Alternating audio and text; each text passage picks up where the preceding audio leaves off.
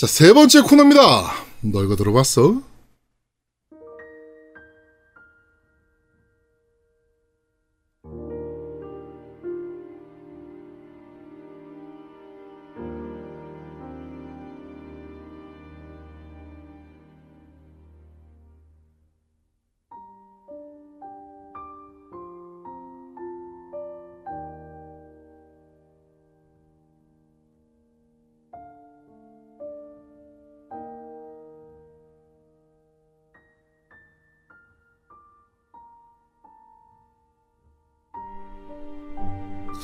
자, 지금 나오는 곡은, 어, Xenoblade Chronicles Definitive Edition의 메인 테마 곡입니다. 발음 다시 해보실래요? 뭐라고요? Xenoblade Chronicles Definitive Edition. 네. 어, 굉장히 잔잔하죠. 네. 잔잔하고, 전체 이 Xenoblade 스토리를 생각을 하면 약간 슬픈 부분도 있고, 좀 약간 그 뭔가, 어, 가슴 저미는 좀 그런 부분들이 좀 있습니다. 아련한. 그래서, 네, 아련한 그런 부분도 있고, 마지막 뒤에까지 가면 좀 여러 가지 여러- 해결되는 부분들도 음. 있기 때문에, 이 곡 자체가 굉장히 잘 표현을 하고 있어요. 그런 네. 부분들을. 그러니까 어, 요 Xenoblade 같은 경우에는 처음 밖에 타이틀 보면 들판 같은 곳에 네. 뒤에 거인 같은 커다란 괴물 같은 게 하나 있고 네. 칼 하나가 딱 꽂혀 있는 그렇죠. 요게 메인 타이틀 모습이거든요. 네. 근데 딱 그 장면하고 굉장히 잘 어울리는 곡이에요. 음. 진짜 목가적인 풍경이라고 해야 되나? 좀 들판에서 누워가지고 들으면 좋을 것 같은. 조만간 빠르게 적칼 뽑고 모험을 가야 될 것 같은 느낌. 그쵸. 네. 그러니까 어 약간 힐링이 되는 것도 같지만 아 이대로 있으면 뭔가 안 되겠구나 뭔가를 하기는 해야 될것 네, 같구나 네, 네. 약간 비장한 그런 느낌도 있고 해서 그렇죠. 굉장히 좋아요 그러니까 이게 약간 클래시컬한 느낌이 좀 있거든요 네. 근데 오히려 이런 곡들이 너무 기교 많고 이런 것보다 그냥 피아노나 바이올린 이런 게 그 엮이는 그런 것들이 굉장히 뒤에 가면 웅장한 느낌도 가고 이래서 한 곡 안에 여러 가지를 많이 담아내고 있는 곡이라서 네. 이 곡은 개인적으로 굉장히 좋아하는 네, 곡입니다. 저도 굉장히 뭐 사실 게임하면서 되게 자주 듣는 곡이기도 하고, 음. 네, 되게 뭐라 지금 가슴 따뜻해지기도 하면 이게 따뜻하게 좀 다른 느낌으로 음. 따뜻해지기도 하면서 어 빨리 적칼 뽑고 모험을 떠나야 될 것 같은 느낌도 좀 들기도 하고 그렇죠. 네, 굉장히 좋은 곡이라고 생각을 합니다. 네. 네. 네, 끝까지 듣고 오시죠.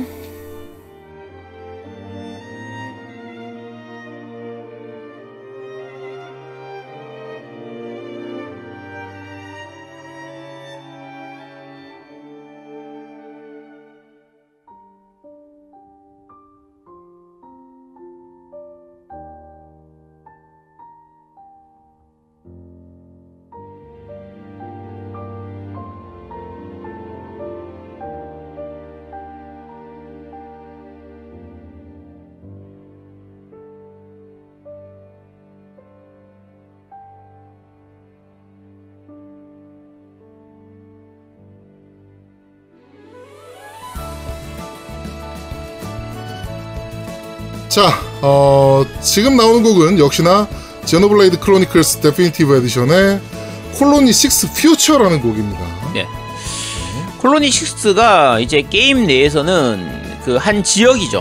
여러 네. 가지 마을 중에서 한 가지 마을인데 사실 그 마을이 그렇게까지 행복하기만 한 마을은 아닙니다. 음, 여러 가지로 게임 내에서 이런저런 사건들이 일어나긴 하는데 근데 자 퓨처잖아요. 미래거든요. 그러니까 미래를 향해 가는 그런 부분들은 굉장히 잘 살아있죠. 곡만 보면 경쾌하고 좀 희망차 있는 좀 그런 느낌인데 자 마찬가지로 게임을 끝까지 하고 나면 아 이 곡이 정말 잘 어울리는구나 라는 걸 알 수가 있습니다. 그렇죠. 그래서 예. 요 제노블레이드 같은 경우에는 음, 전체적으로 분위기를 굉장히 잘 살렸어요. 네, 굉장히 잘 곡들 자체가. 예, 제가 이거 이제 곡 선택한다고 Xenoblade Chronicles의 OST를 싹 다 들었거든요. 음. 싹다 들었는데 어 Xenoblade라는 게임의 분위기를 제일 잘 맞춘 음악이 아닐까라는 생각이 좀 들었어요. 생각- 개인적으로. 그러니까 Xenoblade 같은 경우에는 스토리가 굉장히 좀 초반부터 약간은 좀 암울하달까 좀 슬픈 내용이 좀 나오고 네. 뒤에 약간 그냥 중간 중간에는 좀 재밌는 그런 거나 코믹한 그런 연출이나 음. 이런 내용들도 있지만 어쨌든 전반적으로 그게 오르락내리락 이렇게 왔다 갔다 하는 편인데 그때 그때에 맞는 음악들이 굉장히 좀 잘 들어가 있어요. 그래서 네네네. 요거는 음악만 다시 들어도 전체 만약에 이거 순서대로 음악을 쭉 들으면요 전체 게임을 다시 한번 이렇게 복기하는 느낌 다시 한번 음, remind하는 느낌 쫙, 예. 그쵸 그런 느낌이라서 보통 영화 OST 같은 경우에 OST만 쭉 한번 들으면 전체 영화 장면이 하나씩 떠오르는 그런 게 있잖아요 네, 제노클레, 제노블레이드 같은 경우에도 그런 게 굉장히 잘 돼 있는 편입니다 그렇죠. 음. 자, 끝까지 듣고 오시죠.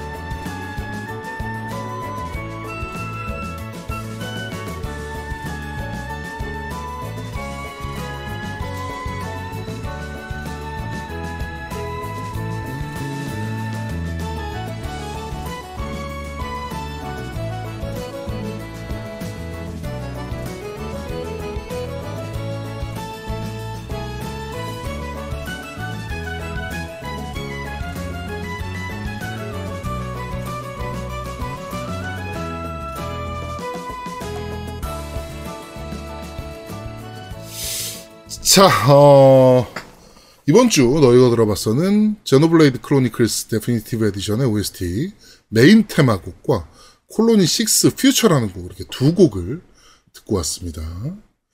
어, 게임 분위기랑 정말 잘 어울리는 곡들로만 가득 차 있는 OST들입니다. 그러니까 어, 유튜브 같은 데서 한번 찾아서 들어보시면 좋을 것 같습니다. 자, 이번 주 너 이거 들어봤어는 여기까지 진행하도록 하겠습니다.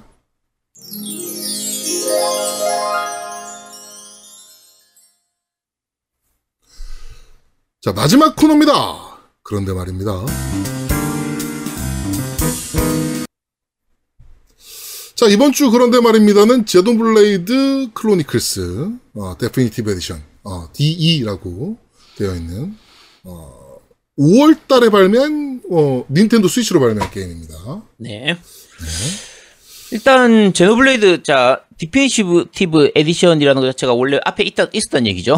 그렇죠. 그러니까 뭐 리메이크 약간 요런 류죠. 네. 그러니까 remaster라고 하는데 거의 리메이, 리메이크급의 remaster예요. 그래서 엔진을 갈아엎었으니까 네. 이거는 예, 그냥 remaster라고 보는 게 맞죠, 사실은. 그쵸 추가 요소도 있고 해서 네. 어, 저- 근데 자 원작은 2010년에 이제 일본에서 발매했던 그 Wii용으로 나왔던 음. Xenoblade가 원작이고요. 아 이게 이름이 약간 헷갈리실 수가 있는데 일본에서 발매할 때는 Xenoblade라는 이름으로 그냥 발매를 하고요. 해외판은 Xenoblade Chronicles 이렇게 얘기를 하거든요. 음. 그래서 그냥 기본적으로는 같은 겁니다. 같은 거고 네. 어 자 제작사는 모노리스 소프트입니다. 네. 자 제아동님 모노리스 소프트 어떤 네. 제작사죠? 게임 잘 만드는 제작사죠. 자 어떤 게임을 만든 제작사인가요? 어, 씨, 내가 이럴까봐 내가 딱 그, 어, 또 찾아놨었지. 자 얘기해 보시죠. 어, 동순 만들었고요. 네. 네, 그 다음에 스플래툰 2, 음. 어, 제작한 업체고. 네. 그리고 지금 Breath of Wild 속편 만들고 있다고 하네요. 네. 네. 어 지금 말씀하시는 건 다 직접 만든다기보다 이제 어 같이 만드는 거죠. 네, 제작 협력 지원. 그러니까, 네, 제작 지원으로 표, 현을 하긴 하는데 근데 거의 상당히 많이 참가할 거예요. 많이 참가할 네. 테고 기본적으로 Monolith Soft 같은 경우에는 이제 처음에 Square에서 나온 회사입니다. 음. 그러니까 원래 Square에서 이제 스- 이제 Final Fantasy 6라든지 어 Chrono Trigger 요런 거 만들던 회사거든요. 만들던 네. 팀이에요. 근데 그 만들던 제작자들이 이제 Square 내부에서 좀 이렇게 다툼이 좀 있어가지고 그래서 싸우고 나온. 거야? 네, 싸우고 나온 거예요. 정확하게 왜 음. 싸웠냐면 원래 이 팀이 Xenogears를 만들었던 팀이거든요. 네. 그러니까 Square 내에서 Xenogears가 그 당시에 이제 뒷얘기로 얘기하는 걸로 따지면 원래 파판 seven으로 개발하려고 했었다는 얘기가 있는 작품이에요. 제노기어스를 파판 네. 세븐으로 개발을 하고 있었다. 그렇죠. 그러니까 네. 파판 세븐으로 얘기 그 개발하는 걸 이제 나 만들기 만들어야 되니까. 근데 어떤 식으로 만들까를 해서 야 너 기획안 가져와봐 해서 한 세 개 네 개 팀들이 이제 음. 기획안을 갖고 온 거죠. 근데 그 중에서 지금의 파판 세븐이 된 파판 세븐도 있고 음. 그리고 이 제노기어스도 원래는 파판 세븐 기획안 중에 하나였다고 해요. 음, 근데 파판 세븐이 저쪽 걸로 가니까 클라우드 나오는 그걸로 가니까 빡친 거야? 어 그쪽 그래서 얘들은 떨어져 나가서 그냥 제노기어스 이름으로 이제 그 이름을 IP 만들고. 그쪽 IP로 내게 되고 그래서 파판 세븐에서 플레이해 보시면 클라우드가 대사 중에서 제노기어스 얘기를 하는 때가 있습니다. 무슨 무슨 천사 뭐 제노기어스 천사의 춤인가 뭐 어쨌든 그런 걸로 해서 이제 천사의 노래 뭐 무슨 천사의 노래 제노기어스 이렇게 하면서 이제 쓰러진 상태에서 중얼중얼 거리듯이 네. 이렇게 얘기하는 장면이 나오거든요. 그래서 제노기어스가 처음 나올 때는 파판 세븐하고 뭔가 연관성이 있나라고 생각했는데 막상 나오니까 거의 연관성이 없었죠. 음. 그냥 말 그대로 떡밥만 뿌려놓고 사실은 별거 아니었는데 근데 제노기어스가 이제 파판으로 개발됐다고 하면은 돈 많이 투자해서 좀 제대로 만들었을 텐데 그렇죠. 이게 그냥 어쨌든 탈락해서 후보군에 하나. 했다가 그쵸 짜투리였다 보니까 돈을 많이 투자한 건 아니라서 나름대로 괜찮긴 했지만 대작이라고 말하기 좀 힘들었고요. 음. 당시에 한 7, 80만 장 이상 팔긴, 팔리긴 했는데, 그 시, 지금 기준이면 7, 80, 7, 80만 장이면 정말 많이 팔린 거잖아요? 그렇죠. 당시에 스퀘어는 뭘 내놔도 100만 장은 팔았던 시절이에요. 아 그러면 내부적으로는 실패한 프로젝트라고 생각했을 수도 있겠네. 그러니까 외부적으로는 실패가 아닌데, 내부적으로는 별볼 일 없는 프로젝트, 이렇게 되다 보니까, 야 이런 이- 프로젝트에 또 후속작에 돈 써야 되냐? 뭐 이런 얘기가 나올 만한. 그거죠. 맞아요. 네. 그래서 제작자들 입장에선, 제작팀 입장에선, 야, 이 정도 제- 개발비 가지고 이 정도 팔았으면 잘 팔았지. 그럼 2를 만들고 싶다. 했는데, 이제 상부에서는, 야, 그, 겨우 그 정도 파는 걸로 무슨 2냐. 차라리 딴 거나 만들어라. 음. 요렇게 해서 추- 이제 서로 티- 티격태격 하다가, 야, 나갈래. 나 여기, 여기서 못 만들어. 이래서 나와서 모노리스 소프트를 차렸다고 합니다. 음. 근데 요렇게 차릴 때 나오긴 호기롭게 나왔는데 음. 돈이 없잖아. 돈 없으면 그치. 어떻게 만들어? 그래서 남코의 지원을 받습니다. 음. 그래서 남코에서 이제 투자를 해가지고 남코에서 투자를 해서 이제 이 모노리 소프트를 만들게 됐는데 자 그럼 남코에서는 대대적으로 돈을 좀 투자를 해주느냐? 아니죠. 문제가 남코가 그 전까지는 RPG 게임이 별로 없었는데 네. 이제 우리가 다들 아시는 테일즈 오브 판타지아가 성공을 하면서 네. 그게 울프팀에서 만든 거였단 말이에요. 그리고 테일즈 오브 판타지아가 성공하면서 울프팀을 그대로 흡수를 했었기 때문에 남코에서도 이제 짱짱한 RPG 팀이 생겼단 말이에요. 개발팀이 야, 생기다 보니까 스케닉스만큼의 RPG 하나 있어. 뭐 이런 느낌인가 이제. 그렇죠. 야 우리도 나름대로 괜찮은 팀 있어. 이렇게 되다 보니까 이 모노리스 소프트는 이제 울프팀 다음에 넘버 2가 돼버린 거예요. 음. 그래서 충분한 투자를 못 받은 상태에서 만들어내는 낸 게 제노사가입니다. 그러니까 제노기어스의 후속작으로 만들고 싶었지만 제노기어스 이름은 못 쓰잖아요. 네. 그래서 약간 이- 미묘하게 연결되는 형태로 해서 제노사가를 내놓은 거죠. 자 그런데 아. 네, 근데 아까 말씀드린 것처럼 충분한 자금 지원을 제대로 만든, 받고 만든 게 아니다 보니까 제노기어스가 제노사가가 상당히 애매하게 만들어졌어요. 그러니까 음. 한 번에 내는 게 아니라 에피소드 1, 에피소드 2 이런 식으로 해서 짜잘하게 나왔었는데 어쨌든 이렇게 저렇게 이어가지고 완성은 시켰지만 뭔가 충분하지는 않은 좀 그런 느낌이고 targeting도 약간 잘못 잡았어요. 그러니까 제노기어스 같은 경우에 약간 성인 취향의 게임이었습니다. 그러니까 야하다든지 그런 게 아니라 내용상 좀 잔인한 내용이라든지 그런 부분들이 꽤 있는 편이었거든요. 네.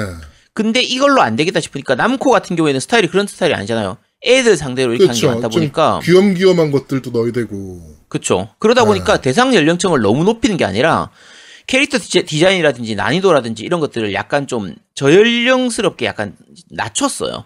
음. 난이도도 좀 낮추고 캐릭터 디자인도 좀 귀엽게 만들고 이렇게 동글동글하게 이렇게 해서 만들었는데 이게 기본적으로 SF의 SF RPG거든요. SF인데다가 뒤에 가면은 야 이런 걸 넣어도 되나 싶은 내용들이 꽤 많이 섞여 있습니다. 음, 이게 심지어 3편 그러니까 에피소드 3로 가면요.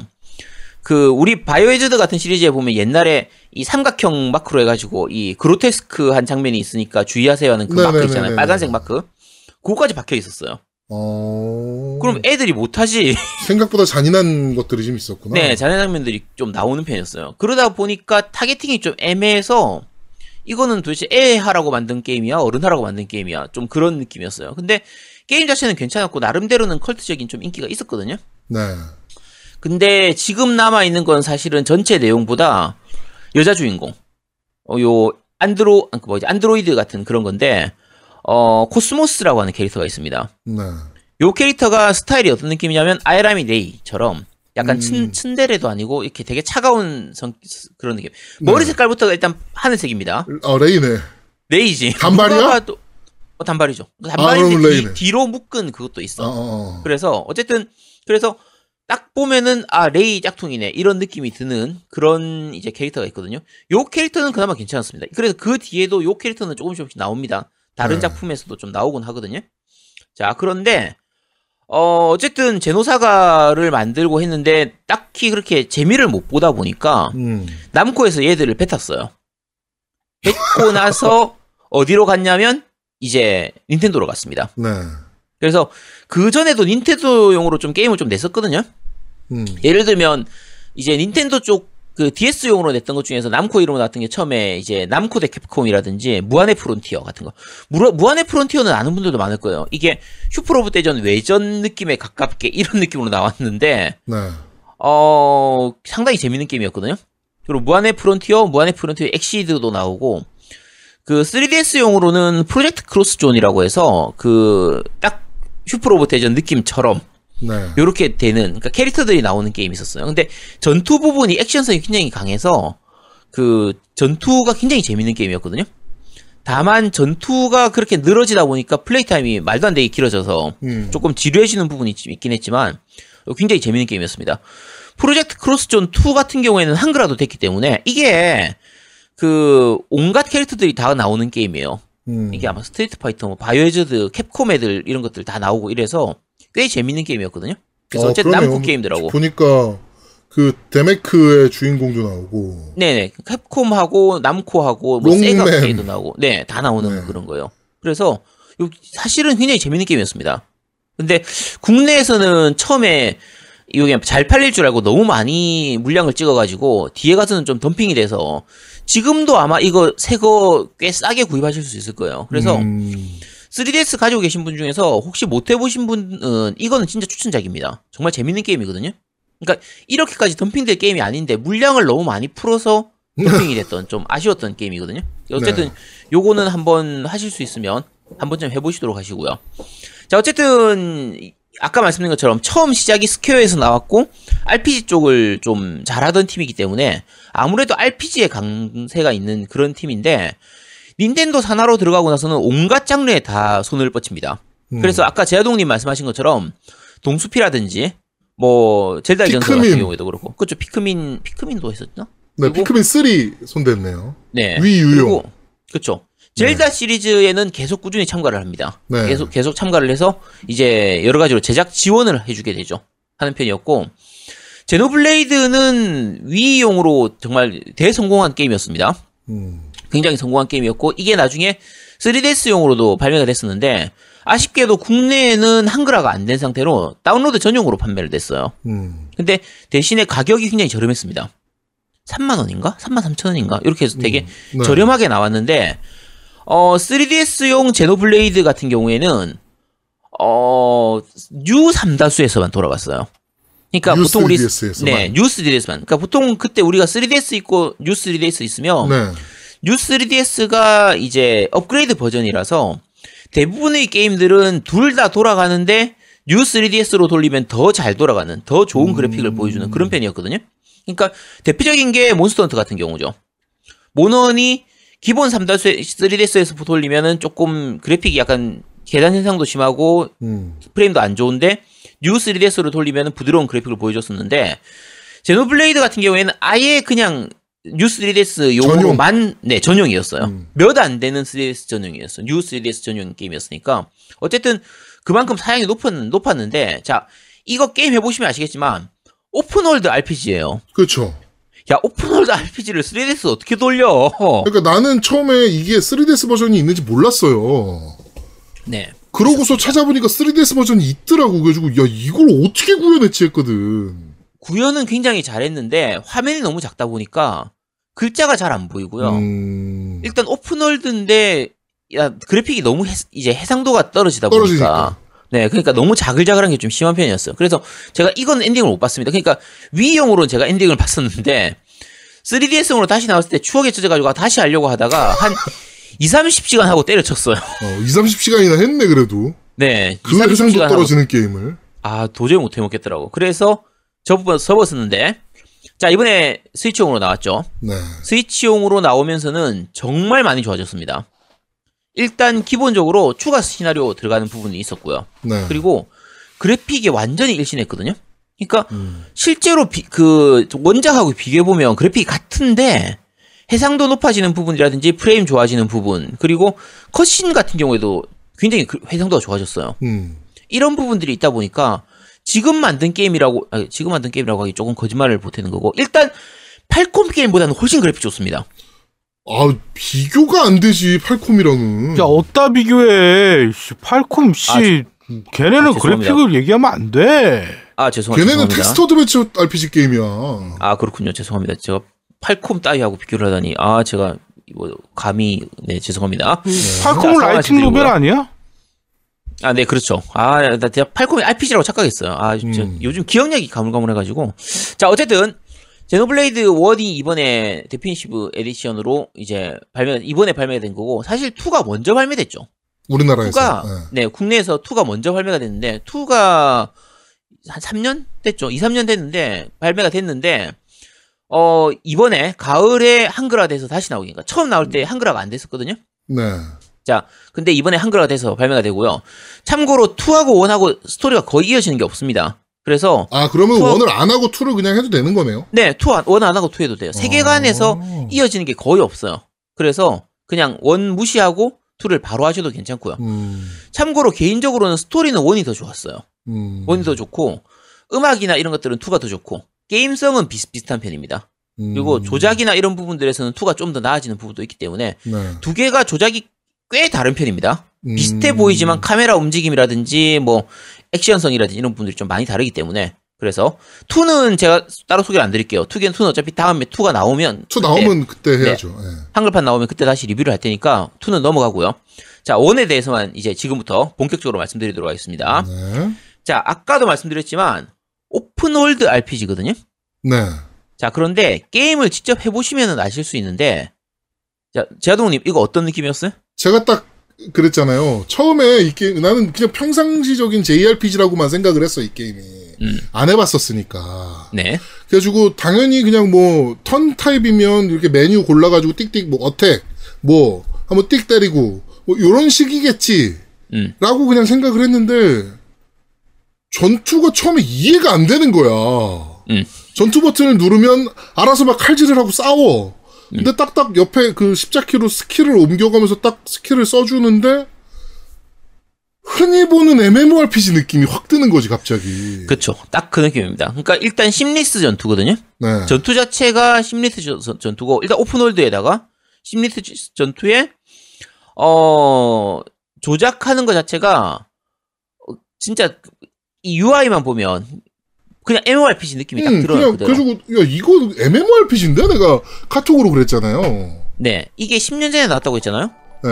한 2000년대 초반쯤부터 한 2010년 요 사이까지 일본 게임들 중에서 왠지 모르지만 MMO스럽게 만든 게임들이 꽤 있었어요. 그러니까 음. 실제로는 싱글 RPG인데 MMO스럽게 만드는. 그러니까 정작 일본에서는 MMORPG가 많이 성공을 못했었거든요. 네. 그러다 보니까 왜냐면 일본 사람들이 좀 싱글 게임에 좀 많이 그렇죠. 더 익숙한 네. 편이라서 그래서 싱글 게임인데 왠지 MMO의 느낌만 나도록 만든 게임들이 꽤 많이 있었습니다. 시스템적인 부분을 좀 많이 갖고 온 것 같더라고 MMO에 그쵸. 살리기 위해서. 네. 그러니까 예를 들면 다텍 같은 경우가 좀 대표적으로 그런 느낌을 살린 게임이었고 최근 걸로 치면 지금 소다트 온라인 같은 경우도 마찬가지죠. 음. 소다트 온라인도 실제로는 그냥 싱글 RPG인데 물론 이제 multi도 가능하긴 하지만 음. 근데 마치 open world RPG, 그러니까 MMORPG인 것처럼 보여주는 이런 느낌이고 중간에 판타지스타 같은 경우에도 판타지스타 유니버스였나? 그 싱글로만 할 수 있는데 마치 MMORPG인 것처럼 만든 요런 게임들이 좀 있었거든요. 아 근데 네. 소아온 정확히 얘기하셔야 돼요. 아직 multi 안 됩니다. multi 되는 것처럼 얘기를 돼? 어 얘기를 해놔가지고 아니 아니. 아 이번 거 말고 앞에 Hollow Realization. 어. 아니 그 요번 거도 그건- multi 된다 그랬는데 아직 오픈을 안 했어요 multi가. 네, 그랬다고 합니다. 개판이구나. 어쨌든 네 Sword Art Online 같은 경우도 마찬가지지만 어쨌든 싱글 RPG지만 마치 multi 그러니까 MMORPG인 것처럼 보여주는 그런 모습들을 좀 많이 보여주는 편이고요. 오픈월드 RPG인데 오픈월드 맵은 약간 미묘합니다. 음. 왜냐하면 맵에서 어 우리가 일반적으로 와우라든지 이런 거에서 보면 이쪽에서 저쪽 마을로 그냥 쭉 이어지는 이런 부분들이 있는데 그게 커다란 세계에서 이제 상하 좌우로 이동이 가능한 이런 네, 느낌이잖아요. 네, 네, 네. 근데 어 제노블레이드 같은 경우에는 그 정도 수준은 아니고 사실상은 일자 진행에 가까워요. 그리고 한 번 저쪽 마을로 가고 나면 그 앞에 마을로 갈 일이 잘 없어요. 그렇죠. 가더라도 그냥 포탈 타고 간 다음에 그냥 상점에서 뭐 물건만 어, 좀 뭐, 잠깐 사고 다시 그렇죠. 돌아오는 네, 네, 네. 거의 그런 느낌이기 때문에 실제적인 진행은 거의 일자 진행처럼 진행되기 때문에 음. 일반적인 싱글 RPG하고 거의 비슷합니다. 네. 거의 비슷한 느낌이고요. 어, 자, 그 몇 가지 장점부터 먼저 좀 말씀드릴게요. 아, 저는 여기서 그 몇 가지 좀 더 추가하고 싶은 게 MMORPG 네네. 느낌에서 이제 뭐 그 전투 시스템도 MMORPG 느낌이긴 하지만 사실 mob 시스템도 그쵸? MMORPG 같은 느낌이었거든요. 뭐 그러니까 일반 mob이 있고 네. 나를 먼저 때리는 선공 mob이 있고 음. 그 다음에 그 rare mob이라 그래야 되나요? named인데 named 기본 mob. 네, 네. 기본적으로 어그로 시스템이 있습니다. 네. 말 그대로. 어, 그래서- 그리고 음. 진짜 손도 못 댈 거, 그 되게 초반 필드인데 음. 내가 10대 레벨 10대 돌아다니는 필드인데 막 음. 99짜리 왔다 갔다 거리고 막 야, 99까지는 아니야. 한 70, 80 아니었나? 99도 하나 있어. 99도 있었어요. 어. 음, 어쨌든 개 쫄아가지고 도망가고. 보통 MMORPG 하면은 자주 보이는 현상이죠, 그런 거. 네, 참고로 근데. 그렇- 그렇게 고랩들은 내가 쪼랩일 때는 쫓아오진 않습니다. 네. 내가 먼저 않더라고. 공격하지만 않으면 네. 그래서 내가 먼저 공격하지만 않으면 괜찮은데 레벨을 안 보고 음 그냥 mob이네 잡아야지 하고 잡았다가 큰일 납니다. 바로 전멸 당하거든요. 네. 대신에 전멸 당하더라도 페널티가 적습니다. 음. 전멸 당해도 그냥 마지막 세이브 시킨 그곳으로 돌아가서 그대로 플레이를 할 수가 있기 때문에 뭐 잃어버리거나 페널티가 그렇게 크지가 않아서 네. 좀 괜찮은 편이고요. 그러다 보니까 단점적인 부분에서는 음. 타격감이 조금 애매해요. 그쵸. 그러니까 네. 일반적인 옛날 그 2000년대 초반의 MMORPG에서 흔히 보이는 딱 그 정도 타격감. 네, 그냥 허공에 칼질하는 느낌. 그쵸. 네. 그러니까 MMORPG에 가깝기 때문에 실제로 노미님 같은 경우에는 예를 들면 다크 소울 같은 이런 쪽 액션을 하던 성격이 있다 보니까 실제로 그래픽 상에서 내가 적한테 맞는 모습이 안 보이면 내가 피했다고 생각하기 쉽잖아요. 음. 근데 에- 옛날 MMORPG 하- 하신 분들은 다 아실 거예요. 실제로 화면상에서 내가 안 맞은 것처럼 보이지만 damage는 들어오는 경우가 그렇죠. 엄청 많죠. 피격 이펙트가 없는 거죠, 그러니까 나에게. 그쵸. 네. 때릴 때도 마찬가지입니다. 때릴 때 나하고 적하고 한참 멀리 떨어져 있지만 허공에 허공에다 대고 칼을 휘두르지만 실제로 데미지는 들어가는 거예요. 아, 그 내가 그런 이래서 내가 못 하는 것 같아. 나는 좀 하다가 도저히 안 돼가지고 그냥 접었거든요. 음. 그 재미를 못 그- 느끼겠는 거야, 계속. 거기서 그러니까 그치. 거, 그것만 넘어가면 되게 재밌거든요. 근데 처음에 저도 아제트가 이거 명작이다라고 막 그렇게 해가지고 아 그런가 한번 해봐야지라고 해서 하는데 타격감도 없어 전투 시스템은 적응이 안 돼. 이게 왜 명작이라고 하는 것이라고 하면서 게임을 했었거든. 아, 자, 근데 이게- 그거만 딱 넘어가니까 굉장히 재밌더라고. 음. 그러니까 자 아까 open world RPG에 그러니까 open world RPG에 온라인 게임 하는 MMORPG 하는 느낌처럼 주는 또 다른 음. 이유 중에 하나가 맵이 굉장히 큽니다. 그렇죠. 쓸데없이 커. 정확하게 말하면 캐릭터가 너무 작아요. 음, 음. 그래서 마을 같은 경우에도 입구에서 그 안에 마을 그 상점까지 들어가는데 한참 걸어가야 되는 그렇죠. 거의 그런 느낌으로 정말 많이 걸어가야 되거든요. 그래서 지금 말 그대로 쓸데없이 너무 큰데 일반적인 MMORPG에서는 그런 게 많이 있죠. 근데 음. MMORPG는 유저들이 많으니까 그런 게 필요한데 그러니까 싱글 RPG에서 왜 굳이 이러지? 이거는 사실 단점입니다. 그러니까 요 부분은 단점이고요. 저런 느낌이에요. 와우에서 오그리마에 음, NPC 몇 개 있고 나만 있는 느낌. 그치. 어, 거의 그런 느낌입니다. 어. 그러니까 한 마을에서 다른 쪽으로 갈 때도 마찬가지고요. 그래서 대신에 포털을 어, 포털을 언제든지 쓸 수가 있기 때문에 음. 어디든지 내가 원하는 지점에 포탈이 있는 곳은 항상 바로 갈 수가 있어서 네. 요 시스템은 꽤 잘 돼 있는 편이고요. 네. 자, 어, 그 다음에 이제 open world라서 생기는 부분인데 아까 map이 엄청 넓다고 했잖아요. 네. 자, quest가 있단 말이에요. 음. main quest가 있고 sub quest가 있어요. 네. 근데 이렇게 map이 넓은데 quest를 받은 다음에 자 받은 건 받았다고 쳐 네네. 다시 돌아와서 그걸 완료하려고 하면 진짜 힘들잖아요 그렇죠. 다시 돌아오지 않아도 됩니다 어, 자동으로, 아, 돌아와야 되는 것들도 있지만, 예, 그러니까 자동으로 완료되죠, 거의. 뭔가를 갖다 줘야 되는 map 정말 드물어요 거의 네. 그런 거 없습니다 대부분의 quest는 뭐 무슨 템을 얻어라 아니면 또는 무슨 mob를 몇 마리 죽여라 그 걔가 떨어뜨리는 뭔가를 받아와라 자- 잡아 그러니까 구해라 이런 식인데 대부분의 quest들은 sub quest 같은 경우에는 quest를 완료하러 돌아오지 않아도 됩니다 그게 조건이 완, 만족된 순간에 바로 그냥 완료가 돼요 음, quest complete. 딱 뜨죠. 네. 그쵸. complete 되는 편이고. 그리고 그 초반에 나오는 대부분의 quest는 이제 경험치는 안 주고 돈만 주거든요. 네네네네. 그래서 어 돈이 필요가 없으면 그러면 굳이 sub quest를 다 할 필요가 없습니다. 그래서 sub quest 중에서 경험치 주는 것만 골라서 하셔도 상관없고요. 그래서 sub quest를 꼭 굳이 너무 연연하지 않아도 되는 요 부분도 좀 장점인 sub quest가 부분이죠. 정말 많기는 해요. 굉장히 많습니다. 굉장히 많은 편이기도 하고, 그 다음에, 어, 네, 그렇죠. 예, sub quest가 정말 많죠. 근데 재밌는 건 초반에는 많은데 후반 가면은 거의 없어집니다. 음, 후반 가면 굉장히 많이 줄어요. 초반부가 정말 많고요. 그래서 제가 오히려 지금 한 절반 정도 한 것 같아요, 게임은. 몇, 몇 시간쯤 했어요?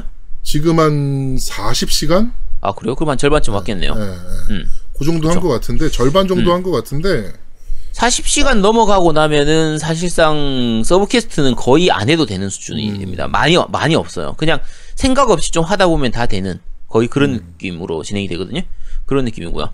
어 그래서 일단 퀘스트 부분은 굉장히 쾌적합니다. map이 너무 크긴 한데 그거는 쾌적하고 map이 엄청 크기 때문에 어, 자동 이동이 있습니다.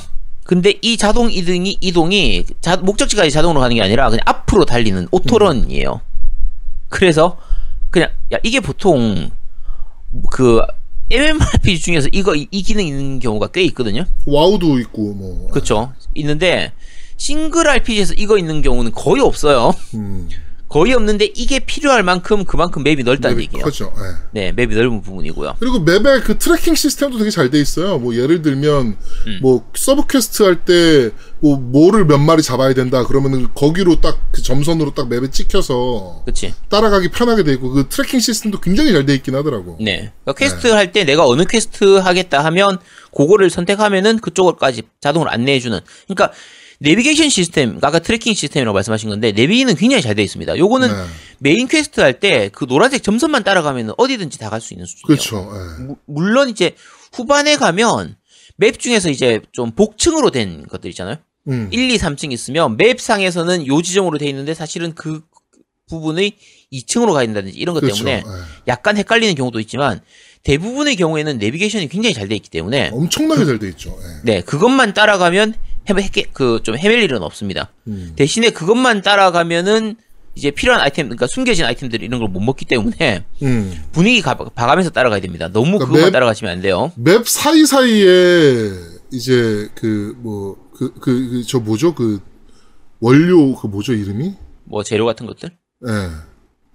그 뭐, 뭐 광석 아, 광석 같은 아, 거. 네네. 그러니까 그 무기 같은 경우에 강화시키는 방법이 무기가 있고 무기에다 잼 같은 걸 끼우는 게 있거든요. 네.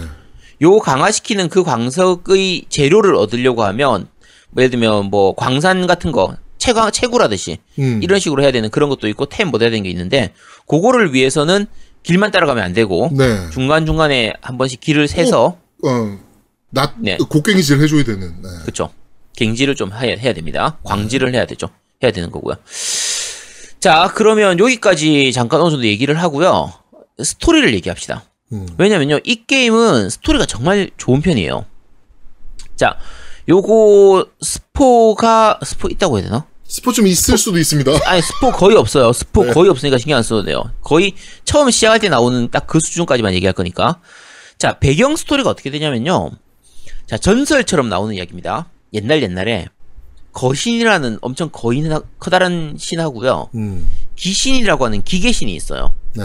요 둘이서 서로 싸웁니다. 음. 싸우는데 싸우다가 마지막에 서로 이제 cross counter를 딱 날리고 나서 그러고 나서 서로 판- 펀치를 날린 상태에서 멈추는 거예요. 네. 요 멈춘 상태에서 거신이 워낙 큰 놈이니까 이 거신의 몸통에서 사람들이 새- 살아나는 거, 생물들이 음. 자라는 거예요.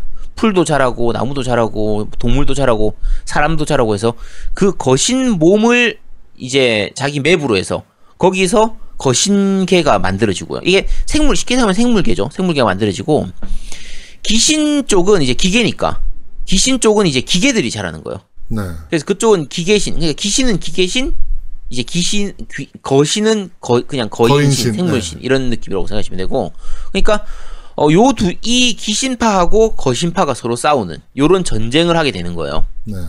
그리고 당연하지만 주인공은 생물이니까 인간이니까 거신계에서 살고 있었던 건데 어, 자, 요런 식의 설정이 대부분의 게임들 같은 경우는 RPG 게임에서 설정이 이렇게 세계관이 있다고 해도 게임 하다 보면 야, 그런 세계관 있었나?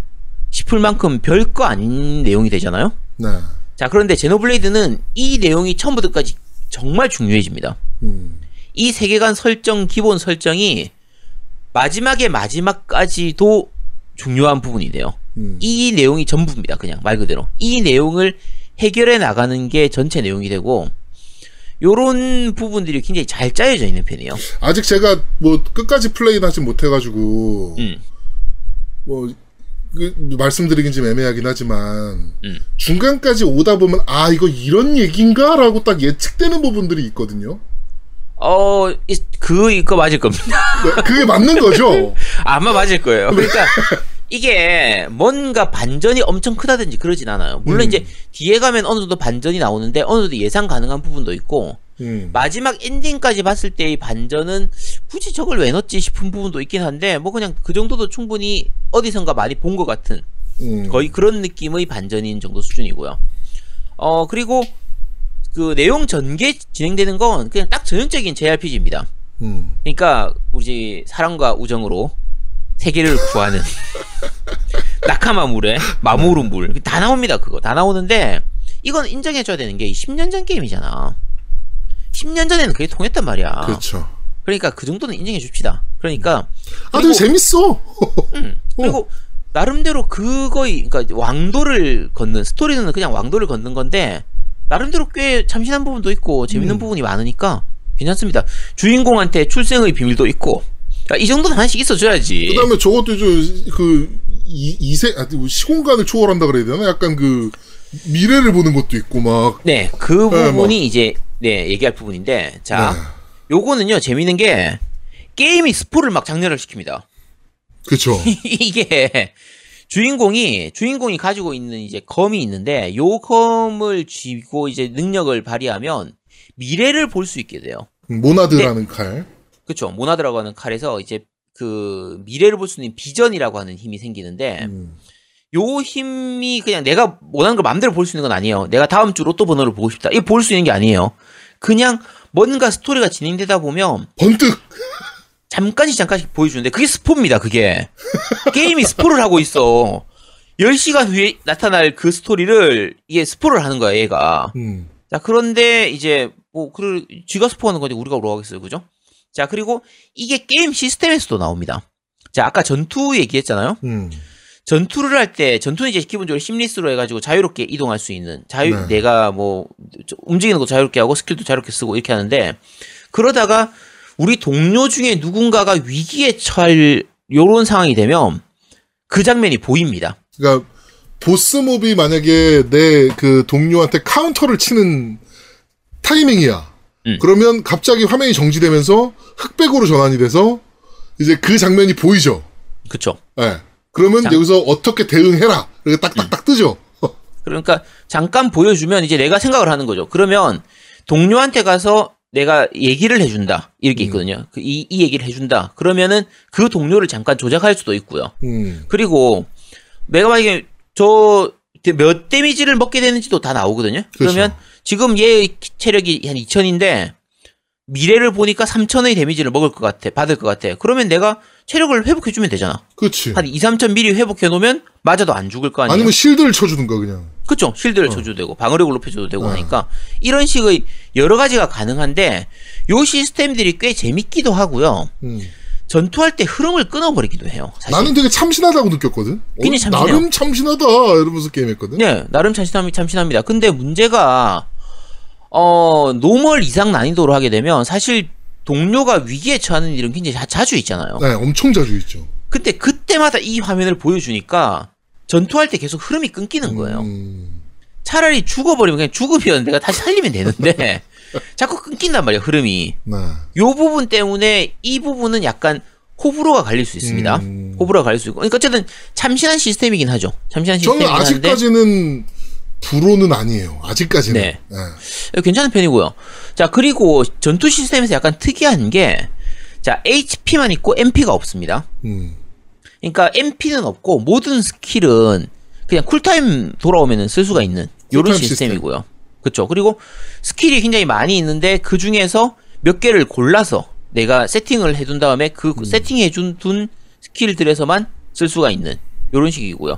뭐 skill을 업그레이드 시키거나 이런 것도 다 가능한 요런 네. 것들이고 자 아까 말씀드린 것처럼 MP가 없고 HP만 있다고 말씀드렸잖아요. 네. 자 HP를 회복시키는 아이템도 없습니다. 그렇죠. 뭐 약물이나 네 그런 게 없어요. 아, 뭐 그런 게 없죠 전혀. 자, 그러면 전투 중에 회복은 어떻게? 회복은 마법으로만 시킬 수가 있고요. 어, 그러면 전투가 끝나면 어떻게 하지? 자동으로 HP가 회복됩니다. 음. 그래서 따로 HP를 회복시키는 시간이 필요가 없기 때문에 그래서 여러 가지로 좀 스피디하게 진행이 되고 회복 물약 이런 것들을 신경 안 써도 되다 보니까 그 리듬이 굉장히 좀 경쾌한 편이에요. 훨씬 네. 좋아요. 그냥 신경 쓰지 말고 적 만나면 전투하고 전투 끝나고 나면 자동으로 회복되니까 또 다음 적 만나러 싸우러 가고 이런 흐름이 상당히 좋은 편입니다. 괜찮은 편인데 대신에 단점이 회복 물약이 없기 때문에 싸우다 보면 조금 강한 적을 만나면 아예 손을 쓸 수가 없는 경우도 많이 생겨요. 음. 그러니까 회복약이 안 되니까. 자, 내가 회복을 썼어. 내 동료를 회복시키는 걸 썼는데 아까 말씀드린 좀 있으면 쿨타임. 또 맞을 것 같아. 음. 근데 아직 쿨타임이 안 돌아왔어. 그럼 내가 할 수 있는 게 없어지는 거예요. 음. 좀 그런 일들이 종종 생깁니다. 아, 원래 아제트는 뭐 용과 같이 시리즈에서도 그랬지만 항상 도시락을 입에 달고 살면서 그치? 전투를 하는 시스템인데. 아니 회복약이 없으면 어떡하라고. 인왕할 때도 회복 계속 해가면서 싸우는데 네. 회복약이 없으면 어떻게 싸워? 자 그런 부분들이 약간은 좀 다 뭐 장점이라고 하긴 좀 그렇고 단점이라고 해도 좀 그렇고 어쨌든 특징이라면 특징이 특이점이죠, 특이점 이거는 진짜. 그렇죠. 네. 특이한 부분이 좀 네. 있고요. 자, 근데 어쨌든 전투 시스템은 상당히 좀 참신하게 잘 만들어져 있는 편입니다. 괜찮은 편이고. 특히 저게 좀 백미긴 했어요. 그 브레이크 시스템, 그쵸. 그다음에 다운 시스템, stun 시스템 이게 음. 이제 그 순차적으로 가는 거잖아요. 맞아요. 이제 브레이크를 시키는 스킬이 있고 음. 그 이후에 이제 연계되는 스킬로 이제 어 저 뭐죠? 그 다운을 시키고 그 다음에 이제 stun을 만들고 음. 그 다음에 이제 다구리 치는. 예. 그러니까 공격을 할 때 적의 상 앞쪽, 옆쪽, 뒤쪽이 서로 다르게 이제 인식이 되거든요. 그러니까 네. 어떤 스킬 같은 경우에는 옆에서 쳤을 때 더 강한 데미지가 들어가는 스킬도 음. 있고 어떤. 스킬은 뒤에서 쳤을 때 더 강한 스킬이 들어가는 그 데미지가 들어가는 경우도 있고 그리고 스킬에 따라서 아까 제아동님 말씀하신 것처럼 브레이크 시키는 브레이크가 이제 한 번 약화시키는 거라고 생각하시면 돼요.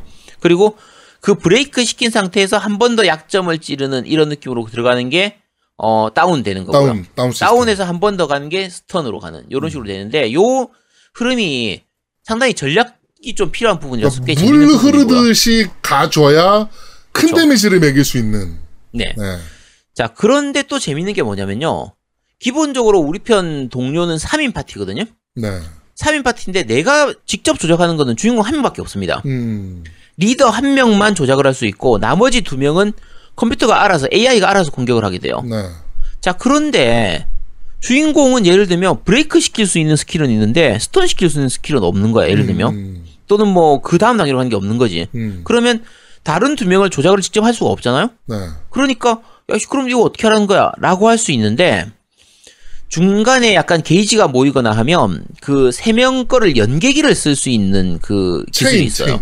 네, 체인 시스템이라고 해서 연계를 시킬 수가 있어요. 요때는 다른 동료의 기술을 같이 쓸 수가 있거든요. 네. 요때 한해서만 쓸 수 있습니다. 그래서 이 부분이 다른 동료를 그때그때 예를 들면 일부 게임들 같은 경우에는 이런 경우에 캐, 캐릭터를 그때그때 바꿔가면서 쓸 수도 있잖아요. 네. 근데 제노블레이드는 그런 시스템이 없어요. 없어서 불편할 수도 있지만 없기 때문에 오히려 그냥 맘 편하게 내 것만 조작하면 되니까. 그렇죠. 아무 또 생각 좋은 없이. 부분도 돼요. 그렇죠. 아무 생각 없이 할 수 있으니까. 그래서 그리고 중간중간에 필요할 때는 체인 시스템으로 해가지고 체인을 써도 되고 음. 그러니까 또 게이지가 그 chain attack 게이지가 굉장히 빨리 모여요 생각보다. 그렇죠. 전투하다 보면은. 네. 네, 잘 모이기 때문에 필요하면은 그렇게 chain attack하는 거기서 이제 동료로 회복을 그냥 써버려도 되고 하니까 음. 그리고 chain attack 도중에 쓰는 거는 쿨타임하고 상관없이 쓸 수가 있습니다. 네. 그래서 좀 굉장히 이제 좀 전략적인 부분을 많이 활용할 수가 있죠. 생각보다 MMORPG의 전투 시스템인데 음. 싱글 RPG의 강점들을 또 많이 흡수하려고 노력을 한 것 같은 느낌의 시스템들이었어요 그것들이. 네, 맞아요.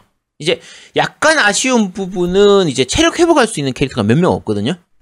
그러다 그렇죠. 보니까 네. 전투를 할 때 어느 정도 고정된 멤버로만 거의 싸우게 됩니다. skill up 그러니까- 할때 그래가지고 체력 회복하는 거를 먼저 skill up을 좀 뭐 때리는 경우들도 있더라고. 저 같은 경우도 이제 지금 그 그거를 우선적으로 힐을 우선적으로 좀 skill up을 했는데 예.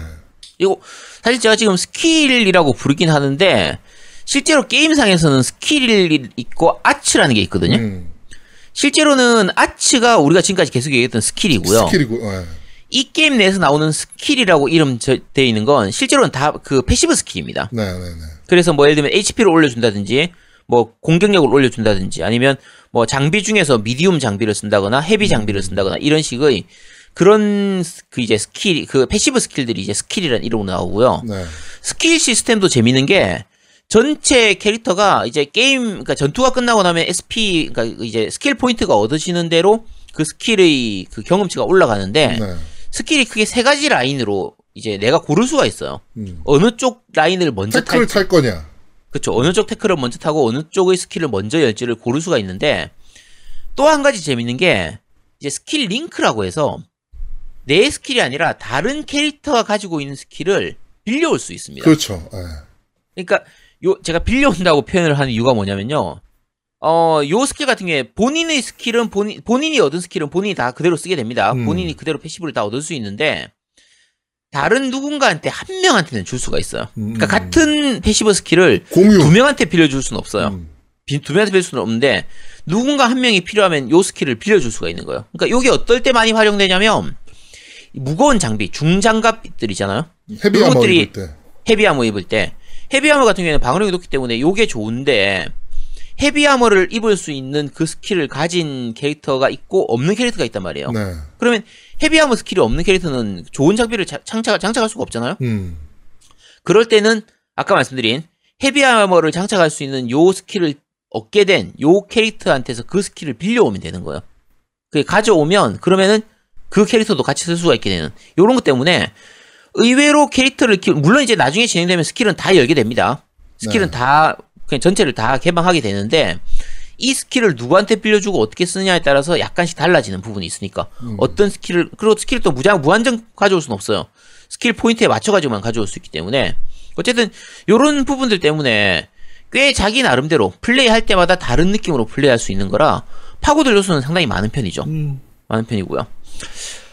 어 생각보다 전체적인 시스템이 되게 복잡하게 돼 있긴 해요. 그러니까 복잡하다기보다 음. 되게 많아요. 생각보다 시스템이. 그렇죠. 예, 그냥 어 좀 이해 안 돼. 초 초반에는 이게 뭐지? 라는 시스템들도 좀 있고. 예. 근데 막상 해보면 그렇게 어렵진 않습니다. 네. 난이도 자체가 높거나 그러진 않고요. 특히 캐주얼 모드가 있어서 캐주얼 모드 하면 난이도가 정말 낮아지거든요. 아 그리고 결국에 이 게임도 레벨이 짱짱맨이에요. 그렇죠. 예, 레벨 높으면 장땡이야 그냥.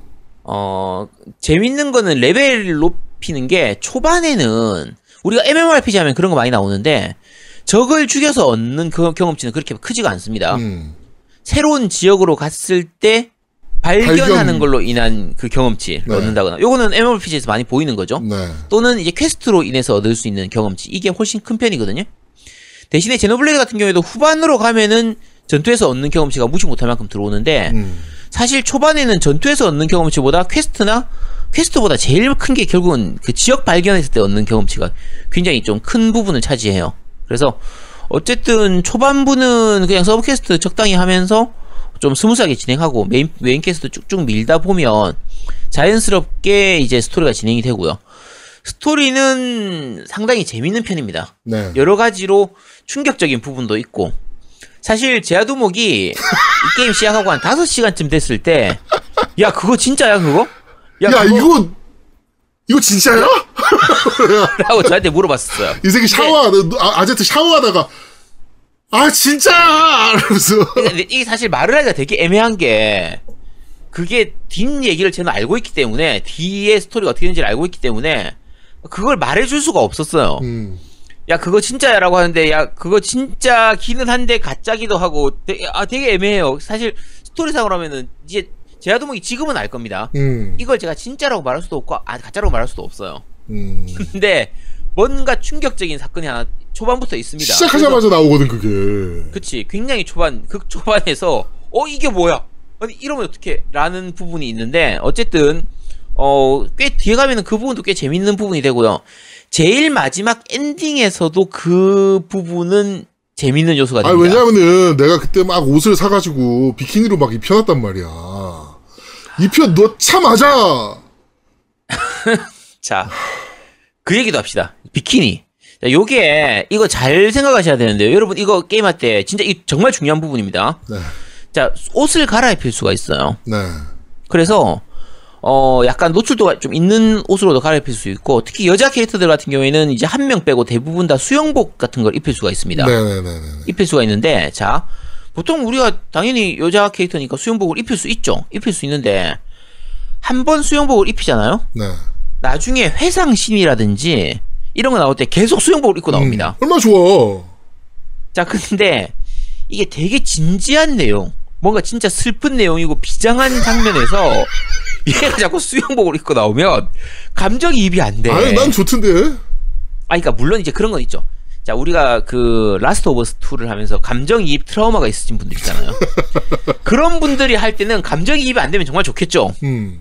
근데 이게 이 수영복 입은 걸 자꾸 계속 보다 보면요 감정이입이 너무 안 됩니다. 진짜 아버지가 돌아가셨는데 수영복 입고 있어. 아니 뭐좀 뭔가 좀 이상하잖아 분위기가 되게 이상해지거든요. 자기 오빠가 막 되게 죽고 막 이렇게 비장하게 그러고 있는데 막 수영복 비키니를 입고 막 이렇게 소리를 지르고 있는 거. 음. 진짜 좀 애매합니다. 그래서 사실 감정이입을 잘 하고 싶다 그러시는 분들은 웬만하면 수영복은 잠깐 입었다가 그냥 다시 벗겨버리시고요. 그냥 음. 일반 옷으로 입히시도록 하시고 어 그냥 감정이입 하기 싫다. 나는 감정이입 트라우마가 있어서 이걸 치료해야 된다. 그런 분들은 그냥 수영복 수영복 입힌 상태로 쭉 가시면 됩니다. 가시면 되니까 어쨌든 요런 부분들이 있고요. 어 약간 아쉬운 부분 마지막으로 한 가지만 얘기하면 그 공중적들이 좀 가끔 있습니다. 음, 네. 그러니까 공중적을 잡아야 되는 quest나 이런 부분들 때문에 고- 그 공중 공격을 해야 되는 경우가 있는데 공중 공격할 수 있는 캐릭터가 좀 한정적이기도 하고요. 네. 그리고 장거리 공격을 할 수 있는 캐릭터 중에서도 공중의 캐릭터가 너무 멀면 적이 너무 멀면 그 사정거리가 안 닿아서 공격을 못 하는 경우가 있어요. 네. 근데 중간에 가끔 한두 번 정도 그 공중적이라든지 물 속에 있는 적들 때문에 진짜 답답한 경우가 아, 있습니다. 물 속에 있는 적은 정말 답답할 때가 있더라고. 예, 정말 답답할 때가 있어요. 그래서 요런 부분에서의 좀 답답한 부분이나 아니면 공중적이 나오면요. 이 카메라가 이 카메라 시점 있잖아요. 어쩔 줄 몰라 카메- 카메라가. 카메라 시점이 기본적으로는 공중적이 나오면 롱샷으로 멀리 가줘야 되는데 적을 시야에 넣기 위해서 카메라가 밑으로 가버려요. 밑으로 가버려. low angle로 가는데 이러면은 카메라 시점이 꼬여가지고요. 뭐가 뭔지 알 수가 없게 돼버리거든요. 음. 근데 요거는 사실 마찬가지로 그 시대 이 10년 전 게임들은 이런 거 워낙 많았으니까 그리고 카메라 시점 또 약간 바꾸면은 금방 또 바뀌니까 음. 요거는 좀 그냥 봐줄만 한데 약간 아쉬운 점. 뭐 큰 단점까지는 아니고요. 약간 아쉬운 점이고요. 어 일단 설명은 거의 다 드린 것 같고 혹시 Xenoblade 2를 가지고 있는데 one을 지금 새로 하고 싶다라고 하시는 분은, 분은요. 2 세이브 데이터가 있으면 처음 시작하자마자 아마 그 10만 골드 정도를 주어요. 어. 저 같은 경우에 10만 골드 받고 시작했었거든요. 어, 그러니까 아이씨, 2 부럽네. 했던 게 있으니까. 근데 초반에 그 10만 골드가 꽤 쏠쏠합니다. 그러니까, 정말 부럽네. 초- 네, 초반 진행할 때 돈이 모자란데 아, 씨발 잡템 존나 팔고 다니는데 그래가지고. 그러니까 그래서 혹시나 그 2를 못 그니까 없으신 분들은 그러니까 있으신 분들은 꼭2 세이브 데이터가 있는 상태로 플레이를 하시도록 하시고요. 없으신 분들은 잠깐 빌려 가지고 2 잠깐 플레이해서 save 데이터만 만들어 놔도 그 10만 gold는 얻을 수가 있기 때문에 그런 식으로 하셔도 됩니다. 음. 어쨌든 어 게임 자체는 굉장히 잘 만든 게임이고 여러 가지로 완성도도 높고 스토리도 괜찮고 뭐 뒤에 가서 막장 충격 스토리 이런 거 없으니까 맘 편하게 플레이하시면 됩니다. 네. 그리고 제가 이제 닌텐도 스위치 이제 Lite로 플레이하고 있는데 네네. 어 배터리를 정말 정말 미친 듯이 빨아먹습니다 진짜 음 한 맞아요. 한 20분 돌리면 100%에서 한 20분 돌리면 70몇 퍼센트까지 떨어져 있어. 이게 굉장히 어쨌든 아까 말씀 몇 자꾸 말씀드리지만 오픈월드인데 음. 오픈월드가 쉬운 게 아니잖아요. 고사양 게임, 굉장히 고사양 게임이에요 이게. 네, 그러니까 그래픽은 별로 안 좋아 보이지만 사실은 굉장히 고사양 게임이고요. 이게 스위치 휴대기 모드일 때 굉장히 최적화가 잘 돼 있는 편입니다, 음. 사실. 그러니까 동 모드로 하면 당연히 더 좋은 해상도에 더 좋은 그래픽을 볼 수 있긴 하지만 휴대기 모드로도 전혀 문제가 없어요. 음. 아무 문제가 충분히 플레이할 수 있을 만큼 아무 문제가 없이 플레이할 수 내- 있을 만큼 수준이 나온 내. 눈이 문제더라고. 노안 때문에 음. 안경을 이렇게 벗고 플레이해야 돼. 글자가 작아서 안경을 아니야. 벗고 플레이해야 돼. 아, 저 뭐지 메뉴에서의 글자는 좀 작은 편이고요. 어. 대사의 자막은 굉장히 크게 나옵니다. 아 그렇죠. 대사의 자막은 잘 보여요. 그거는 잘 보이는데 네, 이제 그 시스템적인 부분들을 보려면 그렇죠. 이렇게 안경을 벗고 플레이해야 돼. 되게, 되게 추해 가끔. 음. 네, 그 장, 그 단점은 조금 있습니다. 아. 네. 네. 어쨌든, 전반적으로 굉장히 잘 만든 게임이고요. 정말 추천하는 게임이니까. 아, 저도 굉장히 재밌게 플레이하고 있고, 지금, 음. 어, 지금 뭐, 틈날 때마다 계속 하면서 지금 달리고 있으니까, 예. 그렇죠. 2 나오, 2 한글화 될 때, 되기 전까지는 빨리 엔딩 봐야겠다, 뭐 이런 생각으로 좀 달리고 있거든요. 그러니까 2는 사실은 시스템이 꽤 많이 달라집니다. 음. 그러니까 물론 그 비슷한 부분도 있긴 한데 전투 시스템도 오히려 약간 간략화되는 부분도 있고 음, 그래서 그리고 UI가 좀 더 커지거든요. 음. 그래서 어 약간 박진 박력 있는 요 이런 전투나 이런 부분도 좀 그렇고 액션성도 좀 더 살아나는 타격감도 재밌더라고. 좀더 네. 더 좋아지고 하니까 one 재밌게 한번 플레이해 보시고 재밌으시면 2로 하시면 되고 2로 스토리 이어지거나 그런 거 없습니다. 네. 없고 아 그리고 one 같은 경우 이번 Definitive Edition 같은 경우에는 그 추가 요소로 추가 스토리가 있습니다. 예. 그러니까 one 엔딩 이후의 그 후일담 같은 이런 느낌으로 스토리가 진행이 되는데 어 요것도 꽤 재밌습니다. 음. 그냥 그 너무 진지한 내용이나 이런 것들은 아니고 one 뒤에 어떻게 했을까 말 그대로 후일담이거든요. 네. 그래서 요 부분은 꽤 괜찮으니까 요것도 한번 그러니까 엔딩 보고 나서 꽤 볼륨이 됩니다. 이거 이 부분도. 아, 이게 볼륨이 길어요? 네, 후일담도 꽤 볼륨이 있는 편이에요. 그렇게 어 아주 많은 건 아닌데 그래도 꽤 있는 편이기 때문에 한번 플레이해 보시기 바랍니다. 요거 음 그쵸. 네, 어, 이번 주, 그런데 말입니다. 어, 5월 달에 발매했던 닌텐도 스위치용 JRPG, Xenoblade Chronicles Definitive Edition을 저희가 소개를 해드렸습니다. 어, MMO, 그러니까 JRPG의 탈을 쓴, MMORPG의 탈을 쓴 JRPG. 뭐 약간 이런 느낌. 네. 그런 느낌이라고 보시면 되고, 되게 참신한 시스템들도 좀 많고, 어, 또 MMO 느낌만 너무 있는 것도 아니고 JRPG의 굉장히 강점들도 잘 갖고 온, 어, 그런 게임이다라고 생각이 좀 돼요. 그러니까, 어, Xenoblade Chronicles Definitive Edition 꼭, 예, 그, 플레이 해 보셨으면 좋겠습니다. 강추하는 게임입니다, 진짜. 네. 10분만 한다며. 10분 아니었어? 나 10분쯤 된 것 같은데. 50분 하셨습니다. 50분. 네. 네, 그렇군요. 야, 우리 한- 저걸 기, 저걸 기긴 그- 거 아니야, 아까? 채팅창에 한정판 같이 충분한가요라 그러는데 지금 한정판이 없어서 못 파는 수준인 것 같은데 우리나라에서. 저 제가 한정판을 안 샀기 때문에 저는 잘 모르겠습니다. 예, 근데 한정판이 음. 없어서 못 사는 수준으로 알고 있어요. 되게 한정판이 오, 그 OST 포함된 거 아니었나? 어, 나도 뭔지 모르겠네. 제가 그 한정 저는 한정판을 안 사서 이걸 제가 말씀드릴 수가 없는데 음, 만약에 OST가 포함됐다고 하면 충분히 가치 있습니다. 음, OST가 너무 좋, 아까 들으셨지만, 네. OST가 너무 좋아서, 예. one도 OST 좋고 2도 좋아요. 네. 둘다 좋기 때문에 그래서 둘 다 OST는 충분히 살 가치가 있습니다. 괜찮고 자, 어, 이번 주 그런데 말입니다. Xenoblade Chronicles Definitive Edition은 여기까지 진행하도록 하겠습니다.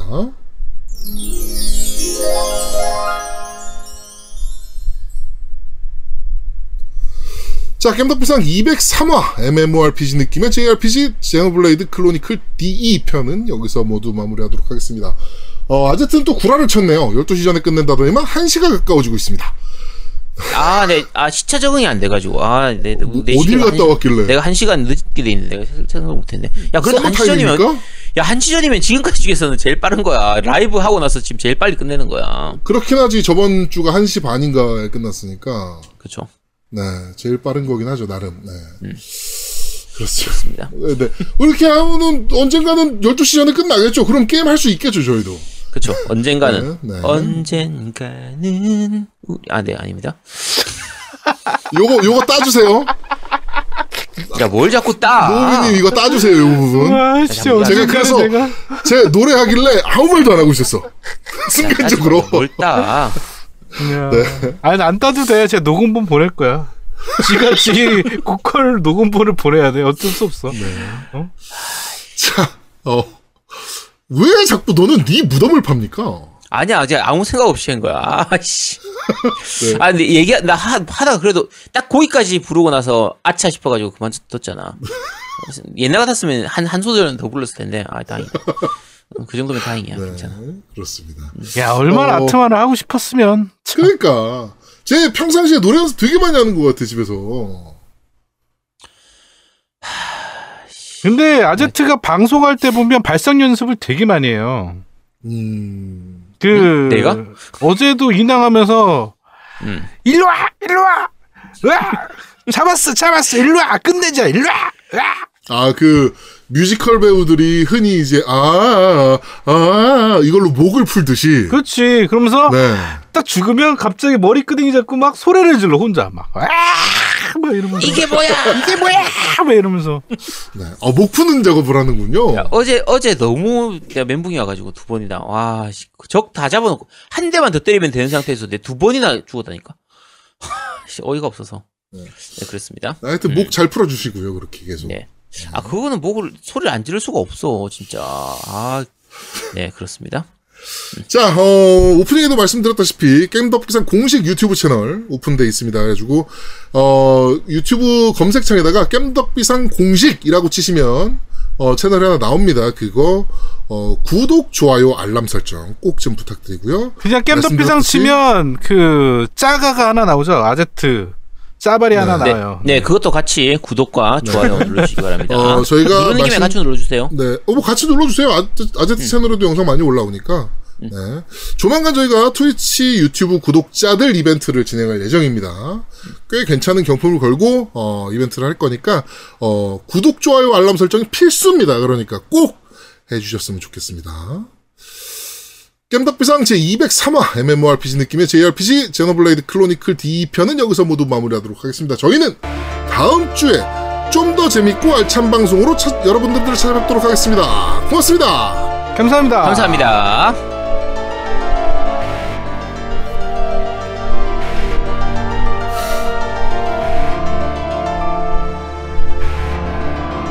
어, 팀망치님께서 금요일날 오는가 라고 하셨는데 아직 결정 못했어요. 갈지 말지. 너무 멀어. 네.